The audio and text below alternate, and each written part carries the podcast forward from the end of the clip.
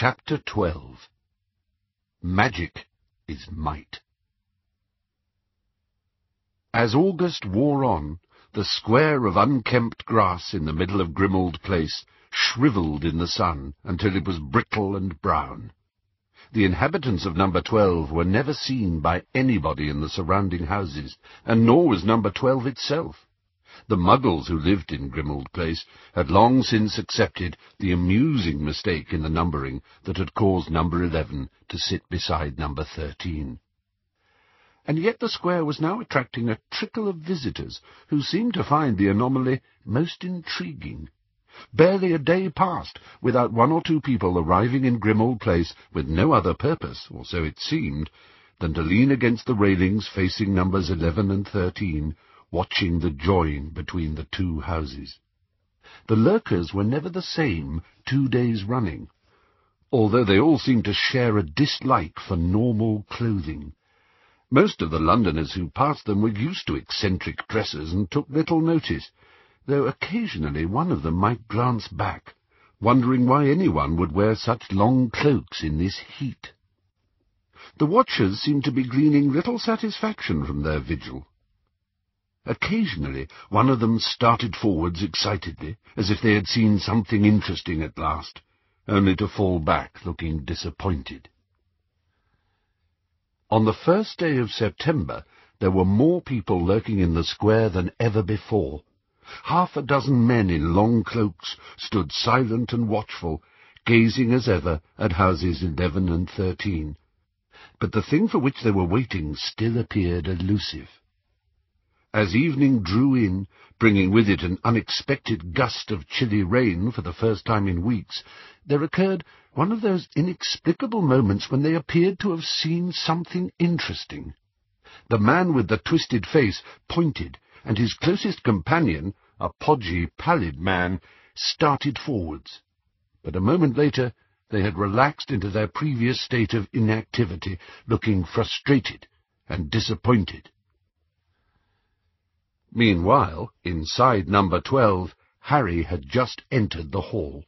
He had nearly lost his balance as he apparated onto the top step just outside the front door, and thought that the Death Eaters might have caught a glimpse of his momentarily exposed elbow.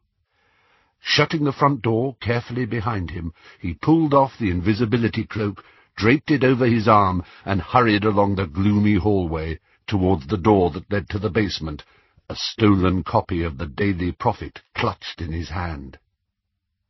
The usual low whisper of Severus Snape greeted him, the chill wind swept him, and his tongue rolled up for a moment. I didn't kill you, he said, once it had unrolled, then held his breath as the dusty Jinx figure exploded. He waited until he was halfway down the stairs to the kitchen, out of earshot of Mrs. Black, and clear of the dust cloud, before calling, I've got news, and you won't like it. The kitchen was almost unrecognizable. Every surface now shone. Copper pots and pans had been burnished to a rosy glow. The wooden tabletop gleamed. The goblets and plates already laid for dinner glinted in the light from a merrily blazing fire on which a cauldron was simmering. Nothing in the room, however, was more dramatically different than the house-elf, who now came hurrying towards Harry, dressed in a snowy white towel, his ear-hair as clean and fluffy as cotton wool, Regulus's locket bouncing on his thin chest.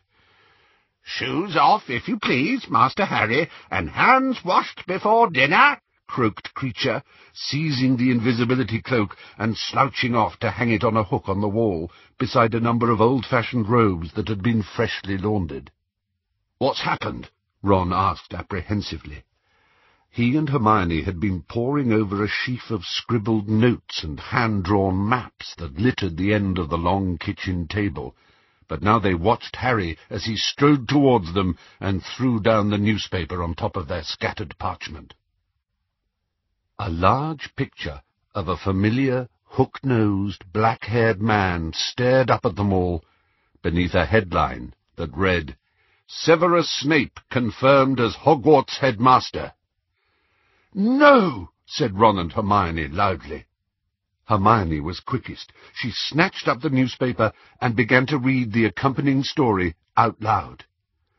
Severus Snape, long-standing potions master at Hogwarts School of Witchcraft and Wizardry, was today appointed headmaster in the most important of several staffing changes at the ancient school.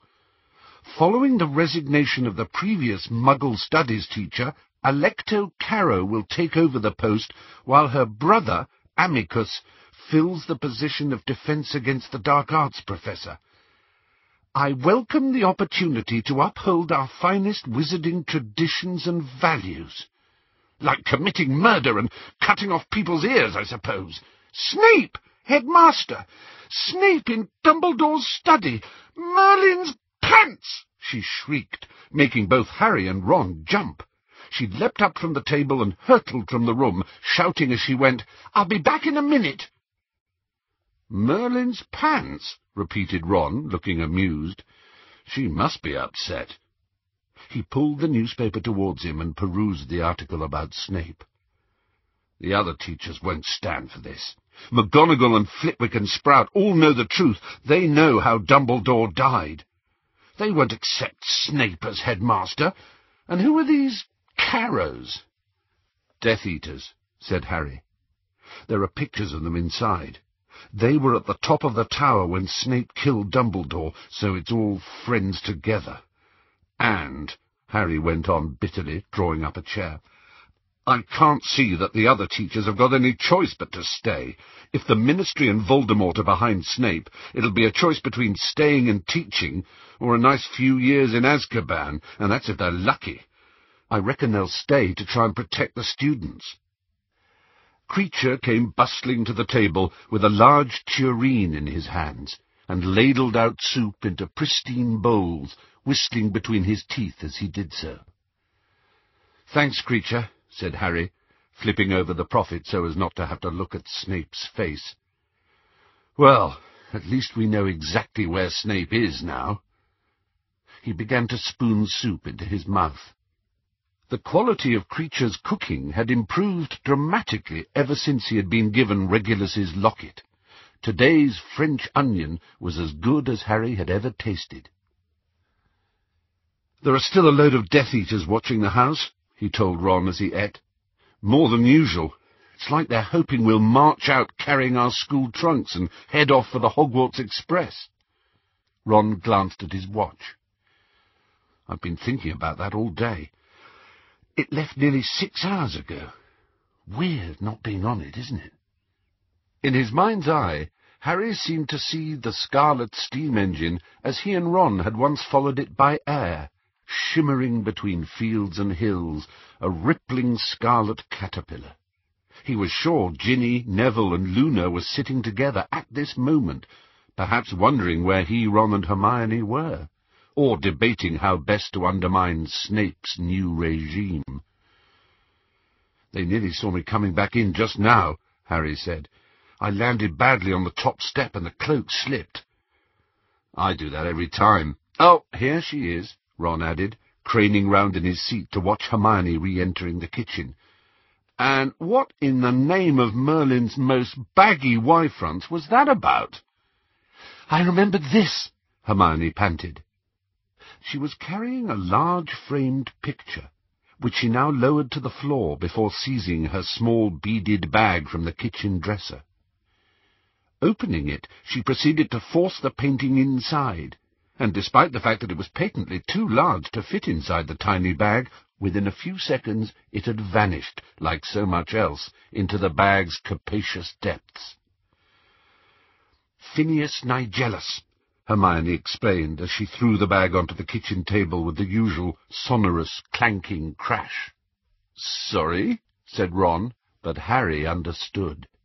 The painted image of Phineas Nigellus Black was able to flit between his portrait in Grimmauld Place and the one that hung in the headmaster's office at Hogwarts the circular tower-top room where Snape was no doubt sitting right now in triumphant possession of Dumbledore's collection of delicate silver magical instruments, the stone pensieve, the sorting hat, and, unless it had been moved elsewhere, the sword of Gryffindor. Snape could send Phineas Nigellus to look inside this house for him, Hermione explained to Ron as she resumed her seat. But let him try it now. All Phineas Nigellus will be able to see is the inside of my handbag. Good thinking, said Ron, looking impressed. Thank you, smiled Hermione, pulling her soup towards her. So, Harry, what else happened today? Nothing, said Harry. Watched the ministry entrance for seven hours. No sign of her. Saw your dad, though, Ron. He looks fine. Ron nodded his appreciation of this news. They had agreed that it was far too dangerous to try to communicate with Mr. Weasley while he walked in and out of the ministry, because he was always surrounded by other ministry workers. It was, however, reassuring to catch these glimpses of him, even if he did look very strained and anxious. Dad always told us most ministry people use the Floo network to get to work, Ron said. That's why we haven't seen Umbridge. She'd never walk. She'd think she's too important. And what about that funny old witch and that little wizard in the navy robes? Hermione asked. Oh, yeah, the bloke from Magical Maintenance, said Ron. How do you know he works for Magical Maintenance? Hermione asked, her soup spoon suspended in mid-air. Dad said everyone from Magical Maintenance wears navy blue robes. But you never told us that. Hermione dropped her spoon and pulled towards her the sheaf of notes and maps that she and Ron had been examining when Harry had entered the kitchen. There's nothing in here about navy blue robes. Nothing, she said, flipping feverishly through the pages. Well, does it really matter? Ron, it all matters. If we're going to get into the ministry and not give ourselves away when they're bound to be on the lookout for intruders, every little detail matters. We've been over and over this. I mean, what's the point of all these reconnaissance trips if you aren't even bothering to tell us? Blimey, Hermione, I forget one little thing. You do realize, don't you, that there's probably no more dangerous place in the whole world for us to be right now than the Ministry of... I think we should do it tomorrow, said Harry. Hermione stopped dead, her jaw hanging. Ron choked a little over his soup. Tomorrow? repeated Hermione. You aren't serious, Harry. I am, said Harry. I don't think we're going to be much better prepared than we are now, even if we skulk around the ministry entrance for another month. The longer we put it off, the further away that locket could be. There's already a good chance Umbridge has chucked it away. The thing doesn't open. Unless, said Ron, she's found a way of opening it, and she's now possessed. Wouldn't make any difference to her, she was so evil in the first place, Harry shrugged. Hermione was biting her lip, deep in thought. We know everything important, Harry went on, addressing Hermione. We know they've stopped apparition in and out of the ministry. We know only the most senior ministry members are allowed to connect their homes to the Floo network now, because Ron heard those two unspeakables complaining about it. And we know roughly where Umbridge's office is, because of what you heard that bearded bloke saying to his mate. I'll be up on level one, Dolores wants to see me, Hermione recited immediately. Exactly, said Harry. And we know you get in using those funny coins or tokens or whatever they are, because I saw that witch borrowing one from her friend. But we haven't got any. If the plan works, we will have, Harry continued calmly. I don't know, Harry, I don't know. There are an awful lot of things that could go wrong. So much relies on chance. That'll be true even if we spend another three months preparing, said Harry. It's time to act. He could tell from Ron and Hermione's faces that they were scared. He was not particularly confident himself, and yet he was sure the time had come to put their plan into operation. They had spent the previous four weeks taking it in turns to don the invisibility cloak and spy on the official entrance to the ministry, which Ron, thanks to Mr. Weasley, had known since childhood. They had tailed ministry workers on their way in, eavesdropped on their conversations, and learned by careful observation which of them could be relied upon to appear, alone, at the same time every day. Occasionally, there'd been a chance to sneak a Daily Prophet out of somebody's briefcase. Slowly, they had built up the sketchy maps and notes now stacked in front of Hermione. All right, said Ron slowly. Let's say we go for it tomorrow. I think it should just be me and Harry. Oh, don't start that again, sighed Hermione. I thought we'd settled this. It's one thing hanging around the entrances under the cloak, but this is different, Hermione. Ron jabbed a finger at a copy of the Daily Prophet, dated ten days previously. You're on the list of Muggleborns who didn't present themselves for interrogation. And you're supposed to be dying of spattergroit at the Burrow. If anyone shouldn't go, it's Harry. He's got a ten thousand galleon price on his head. Fine, I'll stay here, said Harry. Let me know if you ever defeat Voldemort, won't you? As Ron and Hermione laughed, pain shot through the scar on Harry's forehead. His hand jumped to it. He saw Hermione's eyes narrow, and he tried to pass off the movement by brushing his hair out of his eyes. Well, if all three of us go, we'll have to disapparate separately, Ron was saying. We can't all fit under the cloak any more. Harry's scar was becoming more and more painful. He stood up. At once, Kreacher hurried forwards. Master has not finished his soup. Would Master prefer the savoury stew, or else the treacle tart, to which Master is so partial? Thanks, Kreacher, but I'll be back in a minute. Uh, bathroom. Aware that Hermione was watching him suspiciously, Harry hurried up the stairs to the hall and then to the first landing, where he dashed into the bathroom and bolted the door again. Grunting with pain, he slumped over the black basin with its taps in the form of open-mouthed serpents, and closed his eyes. He was gliding along a twilit street. The buildings on either side of him had high timbered gables. They looked like gingerbread houses. He approached one of them, then saw the whiteness of his own long-fingered hand against the door. He knocked. He felt a mounting excitement. The door opened. A laughing woman stood there. Her face fell as she looked into Harry's face, humour gone, terror replacing it. Gregorovitch? said a high, cold voice. She shook her head. She was trying to close the door. A white hand held it steady, preventing her shutting him out. I want Gregorovitch. Er wohnt hier nicht mehr, she cried, shaking her head.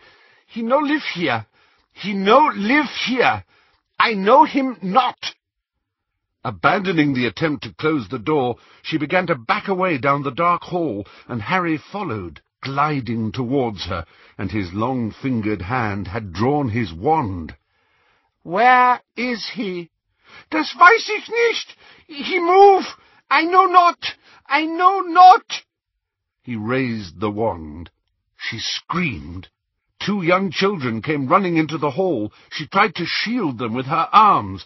There was a flash of green light. Harry! Harry! He opened his eyes. He had sunk to the floor. Hermione was pounding on the door again. Harry! Open up! He had shouted out. He knew it. He got up and unbolted the door. Hermione toppled inside at once, regained her balance, and looked around suspiciously. Ron was right behind her, looking unnerved as he pointed his wand into the corners of the chilly bathroom. "'What were you doing?' asked Hermione sternly. "'What do you think I was doing?' asked Harry with feeble bravado. "'You were yelling your head off,' said Ron. "'Oh, yeah, I must have dozed off, or—' "'Harry, Please don't insult our intelligence, said Hermione, taking deep breaths. We know your scar hurt downstairs, and you're white as a sheet. Harry sat down on the edge of the bath. Fine. I've just seen Voldemort murdering a woman. By now he's probably killed her whole family. And he didn't need to. It was Cedric all over again. They were just there. Harry, you aren't supposed to let this happen any more, Hermione cried, her voice echoing through the bathroom. Dumbledore wanted you to use occlumency.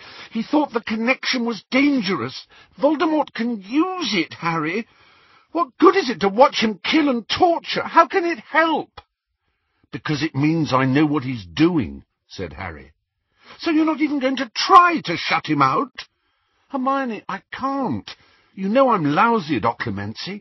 I never got the hang of it. You never really tried, she said hotly. I don't get it, Harry. Do you like having this special connection or relationship or what, whatever? She faltered under the look he gave her as he stood up. Like it, he said quietly. Would you like it? I... no. I'm sorry, Harry. I didn't mean... I hate it. I hate the fact that he can get inside me, that I have to watch him when he's most dangerous. But I'm going to use it. Dumbledore? Forget Dumbledore. This is my choice, nobody else's. I want to know why he's after Gregorovitch. Who? He's a foreign wand-maker, said Harry. He made Krum's wand, and Krum reckons he's brilliant. But according to you, said Ron, Voldemort's got Ollivander locked up somewhere. If he's already got a wand-maker, what does he need another one for? Maybe he agrees with Krum. Maybe he thinks Gregorovitch is better. Or else he thinks Gregorovitch will be able to explain what my wand did when he was chasing me, because Ollivander didn't know. Harry glanced into the cracked, dusty mirror and saw Ron and Hermione exchanging sceptical looks behind his back. Harry, you keep talking about what your wand did, said Hermione, but you made it happen. Why are you so determined not to take responsibility for your own power? Because I know it wasn't me. And so does Voldemort, Hermione. We both know what really happened. They glared at each other. Harry knew that he had not convinced Hermione and that she was marshalling counter-arguments against both his theory on his wand and the fact that he was permitting himself to see into Voldemort's mind. To his relief, Ron intervened. Drop it, he advised her. It's up to him.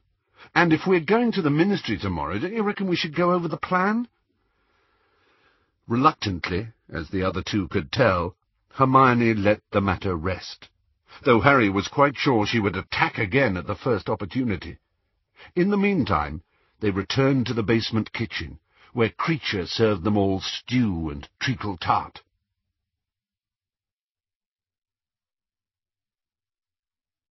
Chapter 12 Continued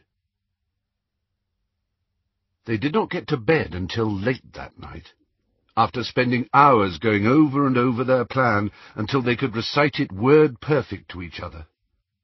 Harry, who was now sleeping in Sirius's room, lay in bed with his wand light trained on the old photograph of his father, Sirius, Lupin, and Pettigrew, and muttered the plan to himself for another ten minutes.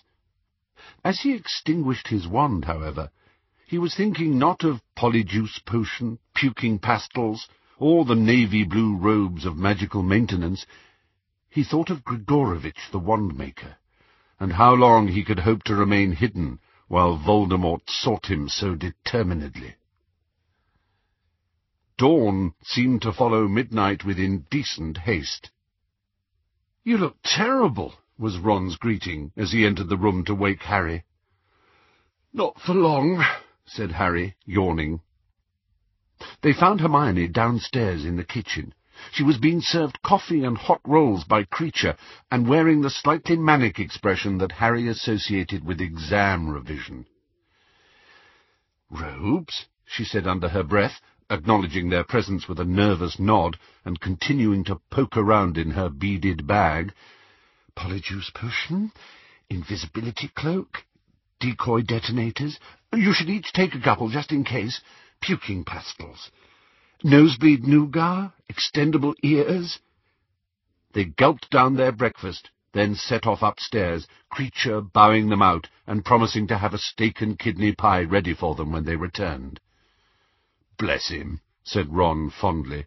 And when you think I used to fantasize about cutting off his head and sticking it on the wall. They made their way onto the front step with immense caution. They could see a couple of puffy-eyed Death-Eaters watching the house from across the misty square. Hermione disapparated with Ron first, then came back for Harry. After the usual brief spell of darkness and near suffocation, Harry found himself in the tiny alleyway where the first phase of their plan was scheduled to take place. It was as yet deserted, except for a couple of large bins. The first ministry workers did not usually appear here until at least eight o'clock. Right then, said Hermione, checking her watch. She ought to be here in about five minutes. When I've stunned her... Hermione, we know, said Ron sternly and I thought we were supposed to open the door before she got here. Hermione squealed. I nearly forgot! Stand back! She pointed her wand at the padlocked and heavily graffitied fire door beside them, which burst open with a crash.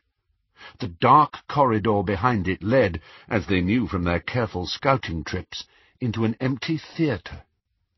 Hermione pulled the door back towards her to make it look as though it was still closed. And now, she said, turning back to face the other two in the alleyway. We put on the cloak again, and we wait, Ron finished, throwing it over Hermione's head like baize over a budgerigar, and rolling his eyes at Harry.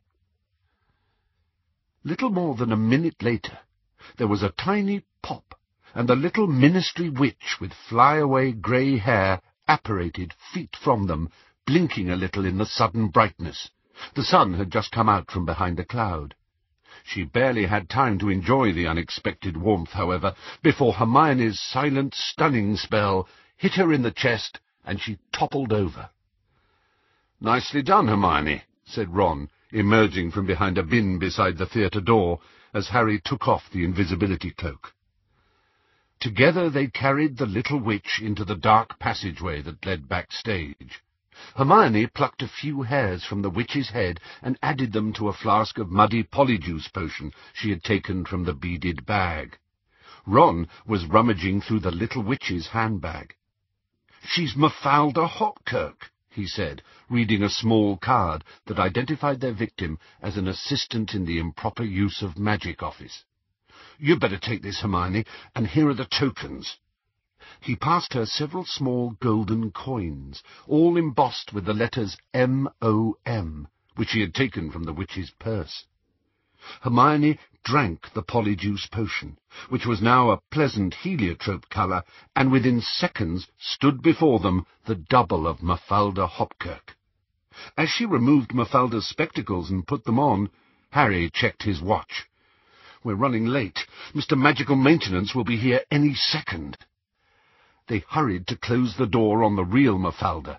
Harry and Ron threw the invisibility cloak over themselves, but Hermione remained in view, waiting.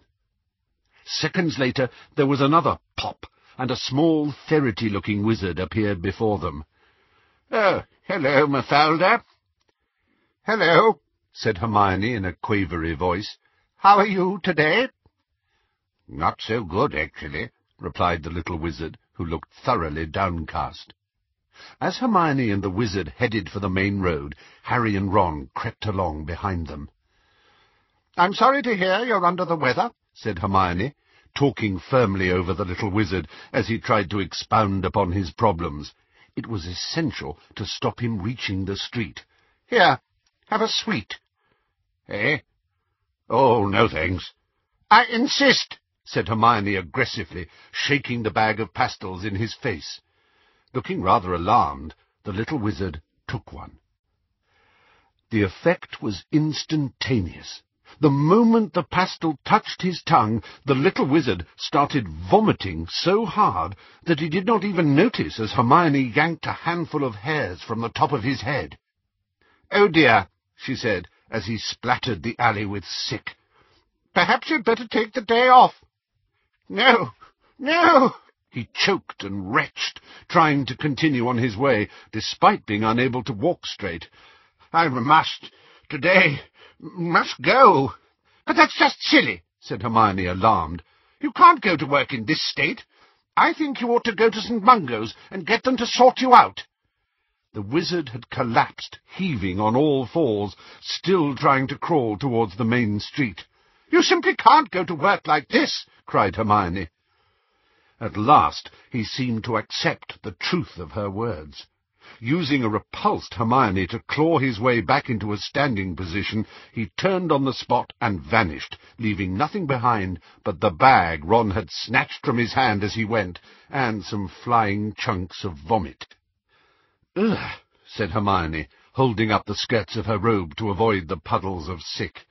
It would have made much less mess to stun him, too. Yeah, said Ron, emerging from under the cloak holding the wizard's bag. But I still think a whole pile of unconscious bodies would have drawn more attention. Keen on his job, though, isn't he? Chuck us the hair and the potion, then. Within two minutes Ron stood before them, as small and ferrety as the sick wizard, and wearing the navy-blue robes that had been folded in his bag. Weird he wasn't wearing them today, wasn't it, seeing how much he wanted to go? Anyway, I'm Reg Cattermole, according to the label in the back. Now, wait here, Hermione told Harry, who was still under the invisibility cloak, and we'll be back with some hairs for you. He had to wait ten minutes, but it seemed much longer to Harry, skulking alone in the six-splattered alleyway, beside the door concealing the stunned Mafalda. Finally, Ron and Hermione reappeared. We don't know who he is, Hermione said, passing Harry's several curly black hairs, but he's gone home with a dreadful nosebleed. Here, he's pretty tall. You'll need bigger robes. She pulled out a set of the old robes Kreacher had laundered for them, and Harry retired to take the potion and change. Once the painful transformation was complete, he was more than six feet tall, and, from what he could tell from his well-muscled arms, powerfully built. He also had a beard. Stowing the invisibility cloak and his glasses inside his new robes, he rejoined the other two. Blimey, that's scary, said Ron, looking up at Harry, who now towered over him. Take one of Mafalda's tokens, Hermione told Harry, and let's go. It's nearly nine. They stepped out of the alleyway together. Fifty yards along the crowded pavement, there were spiked black railings flanking two flights of steps, one labelled Gentlemen, the other Ladies. See you in a moment, then, said Hermione nervously, and she tottered off down the steps to the ladies. Harry and Ron joined a number of oddly dressed men descending into what appeared to be an ordinary underground public toilet, tiled in grimy black and white. "'Morning, Reg!' called another wizard in navy-blue robes as he let himself into a cubicle by inserting his golden token into a slot in the door. Blooming pain in the bum, this, eh? Forcing us all to get to work this way. Who are they expecting to turn up? Harry Potter? the wizard roared with laughter at his own wit. Ron gave a forced chuckle. Yeah, yeah, he said. Stupid, isn't it? And he and Harry let themselves into adjoining cubicles. To Harry's left and right came the sound of flushing. He crouched down and peered through the gap at the bottom of the cubicle, just in time to see a pair of booted feet climbing into the toilet next door. He looked left and saw Ron blinking at him. "We have to flush ourselves in?" he whispered. "Looks like it," Harry whispered back. His voice came out deep and gravelly. They both stood up. Feeling exceptionally foolish, Harry clambered into the toilet. He knew at once that he had done the right thing. Though he appeared to be standing in water, his shoes, feet, and robes remained quite dry. He reached up, pulled the chain, and next moment had zoomed down a short chute, emerging out of a fireplace, into the Ministry of Magic. He got up clumsily. There was a lot more of his body than he was accustomed to. The great atrium seemed darker than Harry remembered it. Previously, a golden fountain had filled the centre of the hall, casting shimmering spots of light over the polished wooden floor and walls. Now, a gigantic statue of black stone dominated the scene. It was rather frightening, this vast sculpture of a witch and a wizard sitting on ornately carved thrones, looking down at the ministry workers toppling out of fireplaces below them. Engraved in foot-high letters at the base of the statue were the words, Magic is might. Harry received a heavy blow on the back of the legs. Another wizard had just flown out of the fireplace behind him. Out of the way, can't you? Oh, sorry, Runcorn. Clearly frightened, the balding wizard hurried away. Apparently the man whom Harry was impersonating, Runcorn, was intimidating. Psst! said a voice, and he looked round to see a wispy little witch and a ferrety wizard from magical maintenance gesturing to him from over beside the statue. Harry hastened to join them. You got in all right, then? Hermione whispered to Harry. No, he's still stuck in the bog, said Ron. Oh, very funny. It's horrible, isn't it? she said to Harry, who was staring up at the statue. Have you seen what they're sitting on? Harry looked more closely, and realized that what he had thought were decoratively carved thrones were actually mounds of carved humans. Hundreds and hundreds of naked bodies, men, women, and children, all with rather stupid, ugly faces, twisted and pressed together to support the weight of the handsomely robed wizards. Muggles, whispered Hermione, in their rightful place. Come on, let's get going. They joined the stream of witches and wizards moving towards the golden gates at the end of the hall, looking around as surreptitiously as possible, but there was no sign of the distinctive figure of Dolores Umbridge. They passed through the gates and into a smaller hall, where queues were forming in front of twenty golden grills, housing as many lifts. They had barely joined the nearest one, when a voice said, Cattermole! They looked around. Harry's stomach turned over. One of the Death Eaters who had witnessed Dumbledore's death was striding towards them. The ministry workers beside them fell silent, their eyes downcast. Harry could feel fear rippling through them. The man's scowling, slightly brutish face was somehow at odds with his magnificent, sweeping robes, which were embroidered with much gold thread. Someone in the crowd around the lifts called sycophantically, Morning, Yaxley. Yaxley ignored them. I requested somebody from Magical Maintenance to sort out my office, Cattermole. It's still raining in there.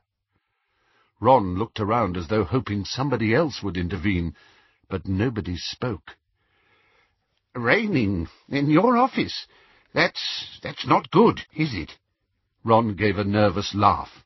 Yaxley's eyes widened. You think it's funny, Cattermole, do you? A pair of witches broke away from the queue for the lift and bustled off. No, said Ron. No, of course. You realize that I am on my way downstairs to interrogate your wife, Cattermole. In fact, I'm quite surprised you're not down there holding her hand while she waits. Already given her up as a bad job, have you? Probably wise. Be sure and marry a pure blood next time. Hermione had let out a little squeak of horror. Yaxley looked at her. She coughed feebly and turned away. I... I... stammered Ron. But if my wife were accused of being a mudblood, said Yaxley, not that any woman I married would ever be mistaken for such filth, and the head of the Department of Magical Law Enforcement needed a job doing, I would make it my priority to do that job, Cattermole. Do you understand me? Yes, whispered Ron. Then attend to it, Cattermole. And if my office is not completely dry within an hour, your wife's blood status will be in even graver doubt than it is now. The golden grill before them clattered open. With a nod and unpleasant smile to Harry, who was evidently expected to appreciate this treatment of Cattermole, Yaxley swept away towards another lift. Harry, Ron, and Hermione entered theirs, but nobody followed them. It was as if they were infectious. The grills shut with a clang, and the lift began to move upwards. What am I going to do? Ron asked the other two at once. He looked stricken. If I don't turn up, my wife, I mean, Cattermole's wife... We'll come with you. We should stick together, began Harry, but Ron shook his head feverishly. That's mental. We haven't got much time. You two find Umbridge. I'll go and sort out Yaxley's office. But how do I stop it raining? Try finite incantatem, said Hermione at once. That should stop the rain if it's a hex or curse. If it doesn't, something's gone wrong with an atmospheric charm, which will be more difficult to fix. So as an interim measure, try Impervius to protect his belongings. Say it again, slowly, said Ron, searching his pockets desperately for a quill. But at that moment the lift juddered to a halt. A disembodied female voice said, Level 4. Department for the Regulation and Control of Magical Creatures, incorporating Beast, Being and Spirit Divisions, Goblin Liaison Office, and Pest Advisory Bureau. And the grills slid open again, admitting a couple of wizards and several pale violet paper aeroplanes that fluttered around the lamp in the ceiling of the lift. Morning, Albert, said a bushily whiskered man, smiling at Harry. He glanced over at Ron and Hermione as the lift creaked upwards once more. Hermione was now whispering frantic instructions to Ron. The wizard leaned towards Harry, leering, and muttered, Dirk Cresswell, eh? From Goblin Liaison. Nice one, Albert. I'm pretty confident I'll get his job now. He winked. Harry smiled back, hoping that this would suffice. The lift stopped. The grills opened once more. Level 2. Department of Magical Law Enforcement, including the Improper Use of Magic Office, Auror Headquarters, and Wizengamot Administration Services, said the disembodied witch's voice. Harry saw Hermione give Ron a little push, and he hurried out of the lift, followed by the other wizards, leaving Harry and Hermione alone. The moment the golden door had closed, Hermione said, very fast, Actually, Harry, I think I'd better go after him. I don't think he knows what he's doing, and if he gets caught, the whole thing... Level 1, Minister for Magic and Support Staff. The golden grills slid apart again, and Hermione gasped. Four people stood before them, two of them deep in conversation. A long-haired wizard wearing magnificent robes of black and gold, and a squat, toad-like witch, wearing a velvet bow in her short hair and clutching a clipboard to her chest.